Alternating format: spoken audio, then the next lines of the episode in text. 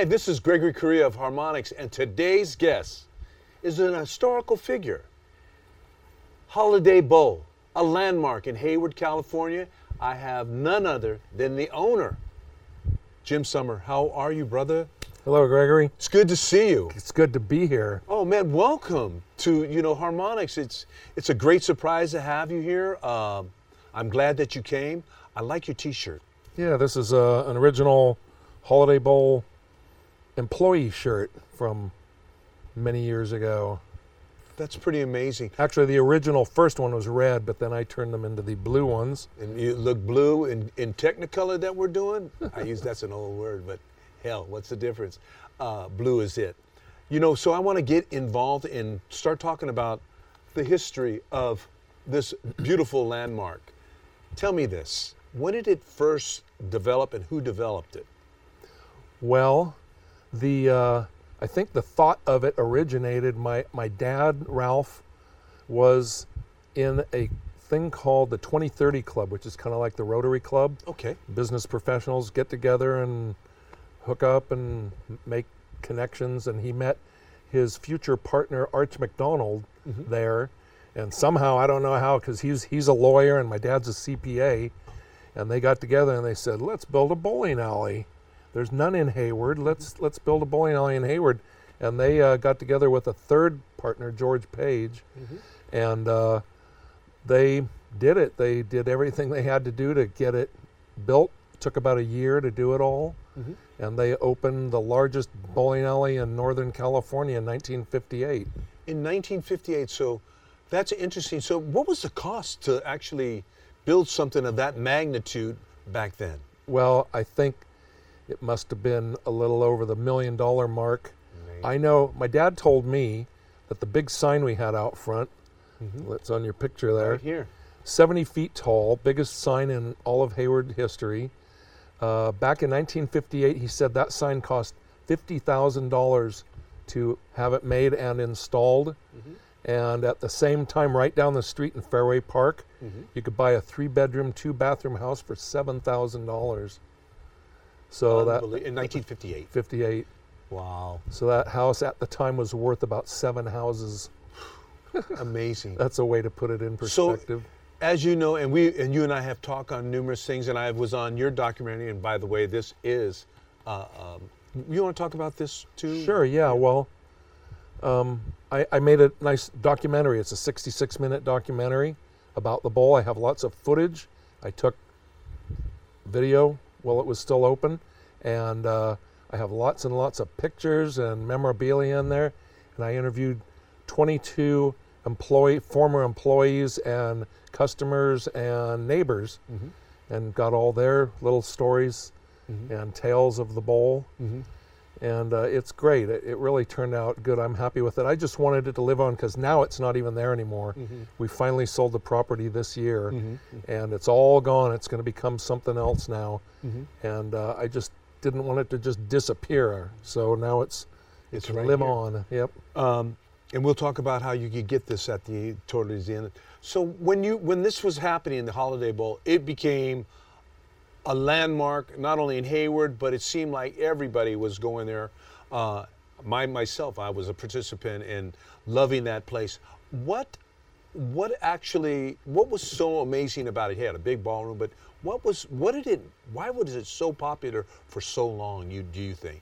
Well, I think we had uh, a lot of amenities that other places didn't. We had many rooms. We had barber shop. We had a beauty salon. We had a nursery for the kids. We had a little banquet room downstairs before we built the holiday house upstairs. Um, and there were other meeting rooms. And we had an underground parking garage for the bad weather. That really got filled up. And we had a huge parking lot all around the five and a half acres. We had a restaurant that was not just a little um, snack bar, it was a full blown breakfast, lunch, and dinner 24 hours a day. Also, the whole place was open 24 hours a day, Yes. which made it kind of unique. so totally unique. You're ahead of your time. The food, and, and as a person that's ate there many times with my my wife, it had delicious food. Anybody would tell you how delicious and fresh it was then. Um, you know, you talked about the underground um, that was another thing. You talked about the underground uh, garage, right? Mm-hmm. That was also when you would go there or go into the front where you walk up the steps and you hear everybody. It was really um, a family event, wasn't it? It totally was, yeah. You could go there with your parents, you could go there with your kids later, you could go there with your friends, you could go there by yourself and always have a good time. Always have a good time. You know, when in, in and you had um, bowling teams too, right? Oh, sure. And did you, did you bowl or were, I did. I bowled. I was in several leagues, but uh, the real um, avid bowler in our family was my brother John. Mhm. He was really into it. Had a way higher average than I did. Got many, many trophies. wow. But yeah, I enjoyed bowling, and uh, I, I was in several leagues. You know, when you uh, the the the whole thing, your service department and the people that work there, from the custodians to the maintenance people to the people that actually did all the things in the restaurant. How did you choose so many great people? Well, You know. my my dad and my uncle were the two who ran it. Mhm. Um, the third partner I mentioned earlier, George Page, he left after just a couple of years, Mhm. and Arch McDonald was a silent partner. Mhm. He was an owner, but really didn't have anything else to do with it. Mhm. He did not run it. My dad and my uncle did, and uh, they were just real good at at finding good people. Um, for managers and that, my dad kind of was able to locate a bunch of workaholics, and that's and he was too. And these guys were all just like just dove in. Everybody was fine with working six days a week, and uh, they it was just really well run, and th- they knew how to do their jobs. It was so well run and efficient, and watched over all the time by my dad and my uncle, that it was a big success. It was totally a big success. I, I've met so many people uh, that have been in the Holiday Bowl. It's amazing. In your documentary, which I love, um, and I'm, I'm, I'm so honored to be a part of it, was is that um, the people that talked, talked it was almost like their second home or their first home. It was, and you had some people that, that worked there a long time, didn't you? Oh yeah. Well, our general manager Bob Rebello worked there 36 years. How long was it open till? It- well, it was- 36 years. So, and, and did you start in 58? Yeah. Oh my goodness! I think he came there in 65. Wow. So And- 2001. Yeah. Uh-huh. When did it actually close? In 2005, August 28th. That must have been a very sad day for everybody. It was the the worst part of it was when I had to announce it to all the employees before we closed. Mm-hmm. We had a big staff meeting, and I had to get up there and tell everybody, "Yeah, bad news. We're going to close." And I was kind of choking up, and I didn't Of want to. And yeah, it was pretty sad. So when when you had all those and, and the people in this documentary, I'm going to refer to the documentary a little bit. Uh, they were so. It seemed to me that they were so dedicated, liked their work, and really it shut. Well, obviously you were the bartender, and I want to talk to you about the bartend, about how you bartended.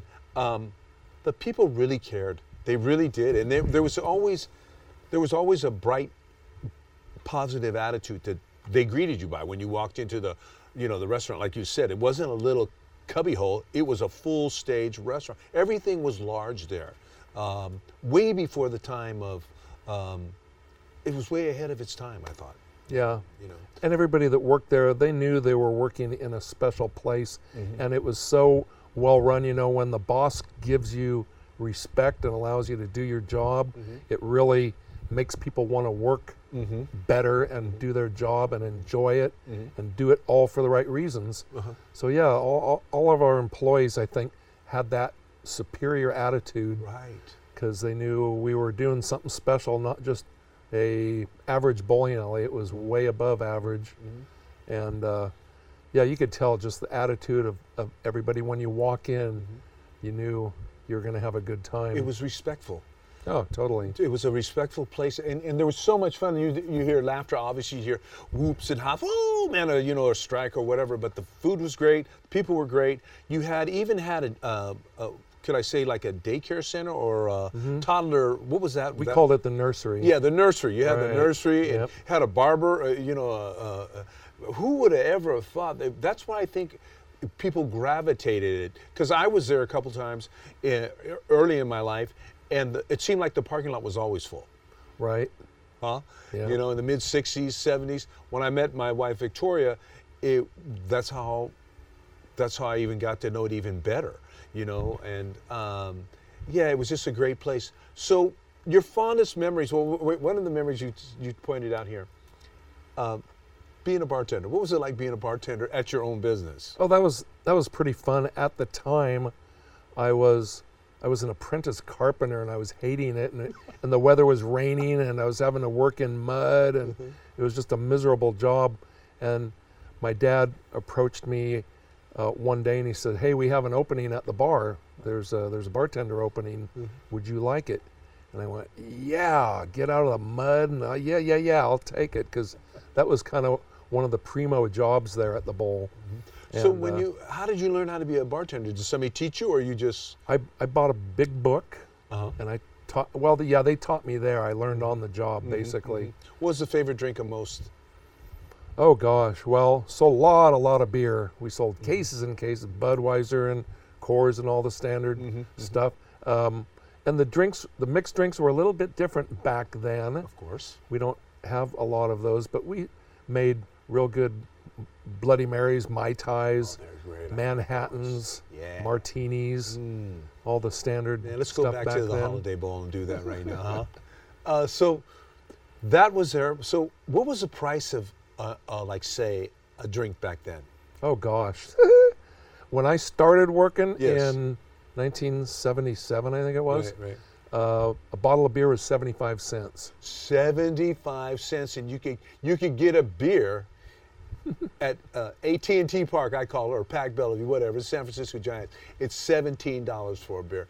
this was a bargain. Are you serious? Yeah, seventeen dollars for a can. Oh my God. You know, it's crazy. that is insane. It's crazy, but th- that must have been a lot of good times when you actually met a lot of people probably there too. I did. I met both of my wives there. Oh, I, I, I used to call it the love capital of Hayward. There is love in the bottom. That's how. I, that's how. I, yeah, that's my wife. You met your wife there, yeah. Bob Rebello met his Yeah, wife there.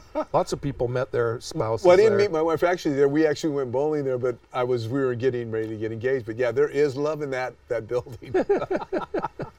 oh, funny. So um, as you as we move through, you had a big event there with Ronald Reagan. yeah. Tell me about that. Well- Tell the audience about that one. Um, in 1965, when Ronald Reagan was running for governor, the uh, Republican Party um, contacted my dad about having a big dinner there to elect him, you know, as their person to run on the on the Republican Party. Mm-hmm. And uh, of course, we we did, and it was great. It was 912 people. That's that's actually the biggest party that we ever had there. He billed it as holding 1,100, Mhm. and I'm sure that was true, but we never had 1,100. The biggest we had was 912. And in my documentary, I talk about it and I show a picture of the room that was taken by a photographer up high in the room and got a view of everybody, including Ronald Reagan and my dad.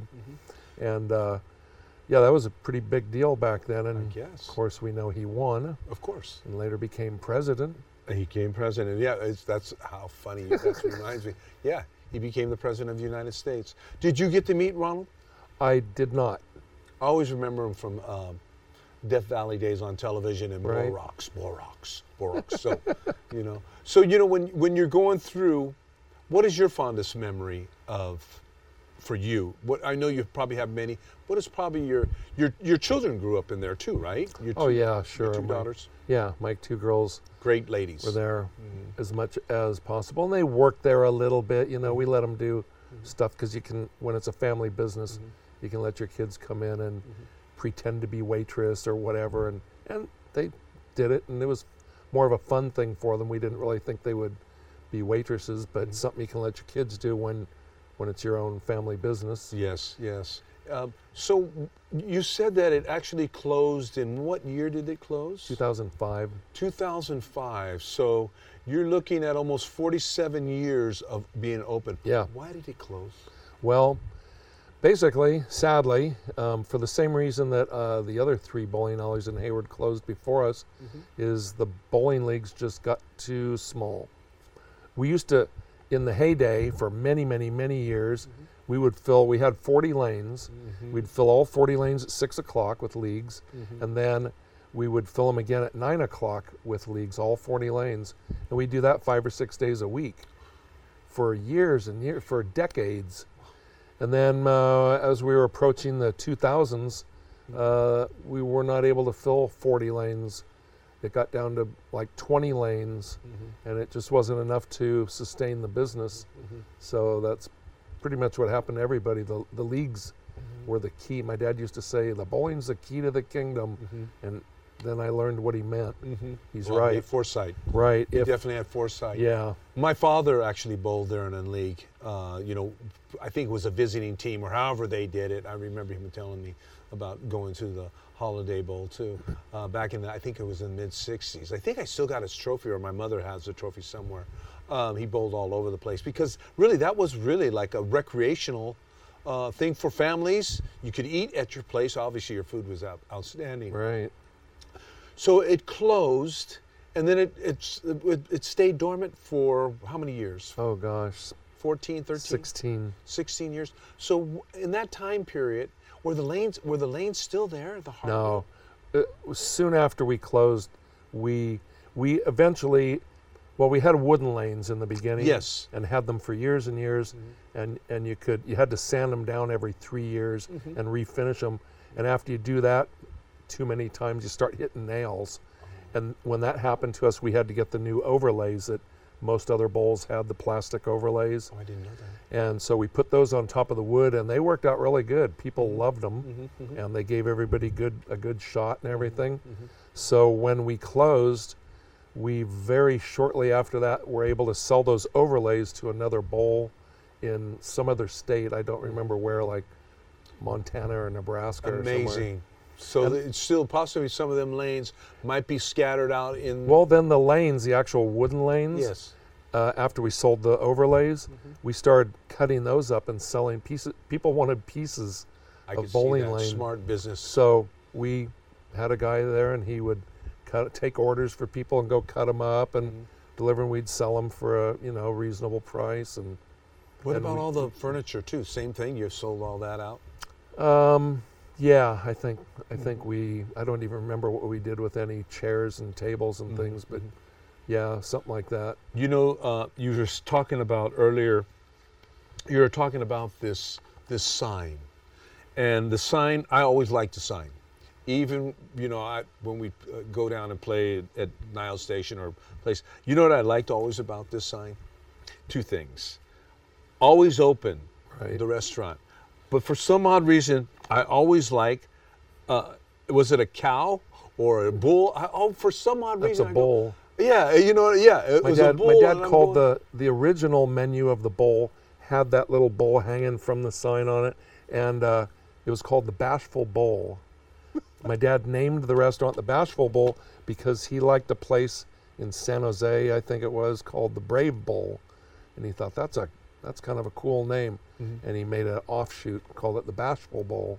I've always liked the bowl. I, I used to drive by, you know how, how the light, you could see the light all the way, like when you're getting down by uh, Fairway Park, you could almost almost see the, how, well, 75 feet up in the air. Right. Now, is, is did that get torn down or demolished also, the sign? No, I um, I found there was a guy who's interested who was a contractor and knew how to deal with big stuff like that. Mm-hmm. And I checked him out real good first, but he wanted it, mm-hmm. and so I thought, well, I'd like to sell it. But then we found out that it would cost him almost seven thousand dollars to have it taken down and relocated. So I, I gave it to him.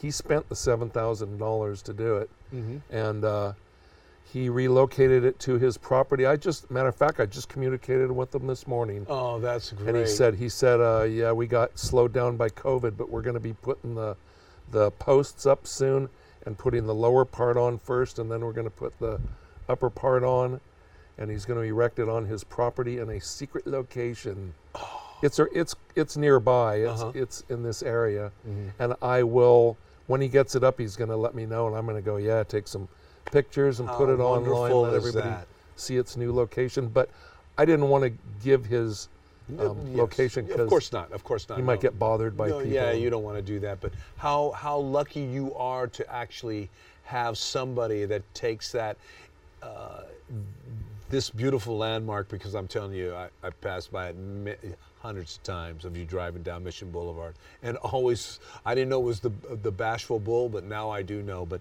it it, it always I always liked it, and I always liked it because. It was always open. You could go there at three o'clock in the morning, four o'clock. You could whatever if you have it. You know, It was. As a matter of fact, since we were always open, uh, the day that we closed, Yes. or when we were closing in on that day, I realized we didn't have locks on the front doors. There were no lo- there was no way to lock the front doors because we never did. In 47 years, the front doors never got locked because it was open 24 hours a day every day. So I had to have locks installed on it when you close. when we closed. Yeah. Interesting. That tells you, you know, and it also tells you the respect that people had back in the day for buildings. Uh, I don't recall hardly any graffiti ever i- in your building or see it on the outside, you know, maybe after years of, uh, I don't want to be disrespectful, but neglect. Um, and that's what actually basically happened. It actually burnt down, or was there? Yeah, what a sad ending that was. Uh-huh. But yeah, we kept all the graffiti off. It would appear, well, when we were open, we almost never got graffiti, Yes. a, a little here and there, but we jumped on it right away Yes. because that's the best way to That's keep it keep way. it away. Yeah, it's the best way. So while, while you're moving forward and you got, obviously you have the sign that you'll be able to see again. What what is the legacy of the Holiday Bowl to you? Well, it was all the customers. Well, it was everything. The employees had a big history there, and they were also customers. A lot of our employees were league bowlers, and they'd come in on their day off and eat in the restaurant or go drink in the bar. And uh, all the people that came in, they would bring their families. And then years later, I watched. This was kind of cool. I'd see little kids come in with their parents, and I was there long enough that I saw those little kids grow up mm-hmm. and have their kids and bring them in. Mm-hmm. And I said, Wow, she looks just like you did when you were little. And I get to see a few generations, Generations. coming in. Wow. So, yeah, there's, m- I'd say, a good three generations that know it real well. Mm-hmm, The people that you interviewed in this documentary that you did, and it's very well done. Um, what do you think of them? They're they're they're they're just outstanding people. I mean, I got to meet some of them. They were just beautiful people. Oh, they're great. Yeah, they, they had Who was your longest employee? Oh gosh, we had a, a couple. Well, Helena, one of the uh, Helena Andrews, one of the interviewees that I had, Yes. she worked there for probably 40 years. Wow. And Bob Rebello, our general manager, worked there for 36 years. Mm. There were many people. We had waitresses that worked there for 30 years. We had bartenders that worked there. I, I was a bartender for 17 years. Seriously. Yeah, full time. Wow. And uh, yeah, lots of I people. got bought a drink from you. Didn't even know it. You, You might have. I was there 40 hours a week. You also did rock concerts there too. Yeah, we did. Uh, later in the 2000s, um, I, I met up with a band called the Stone Messiahs, Mhm. and you, you know them now. Mm-hmm. And uh, I saw them play, and I thought, wow, the place they're playing in, it was a place called Kicks in San Leandro. Mhm. I thought, this place is little, Mhm. and they're doing a fine job of having bands here. I could do this. I, I have a spot at the bowl. There's a room in the back of the bar Right. with a wooden floor and hold a couple hundred people. Yes. So yeah, did. so we built a stage and got lighting up in the ceiling Mm-hmm. and started having bands. And once the word got out that we had original bands as opposed to cover bands Right. play there, they started. The CDs were coming at me every day, Mm-hmm. and they'd say, "Hey, here's our stuff. Can we play there?" Beautiful. And I had no trouble finding bands to play. I'd have three or four bands every Friday night, it was great. and it was great. It was really great. I get, got to meet some of those guys. Well, Jim, as we uh, start to unwind, we only have a, a little bit of time left. I want to thank you. Thank you for sharing this beautiful landmark. And you could get it, you could order it, or you could buy it from Jim, and we'll Uh, Jim, how can you get this? Well, I have a website set up. There's there's other fun stuff on there. There's pictures and people's stories, and uh, it's holidaybowlhayward.com. Thank you, Jim. Pretty easy. And I also have these DVDs and streaming available for sale on the website.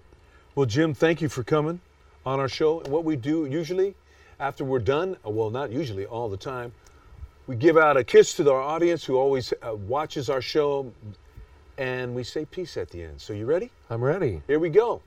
Mwah. Peace and love to y'all. Peace, people. Good evening, everybody. On August 24th, 2021, one of the greatest drummers of rock passed, Charlie Watts. Not only Charlie Watts was such an influence on so many drummers in the last 50 years, he was an influence on my life and so many other musicians that I know. We'll be doing a special for Charlie in the future, and we hope that you will watch it because it's going to be very fascinating. Inside looks of what we looked at Charlie, and also photos that I have taken of the Rolling Stones over the years. Thank you so much, and be standing by because we're going to show and tribute to Charlie Watts. Peace and love.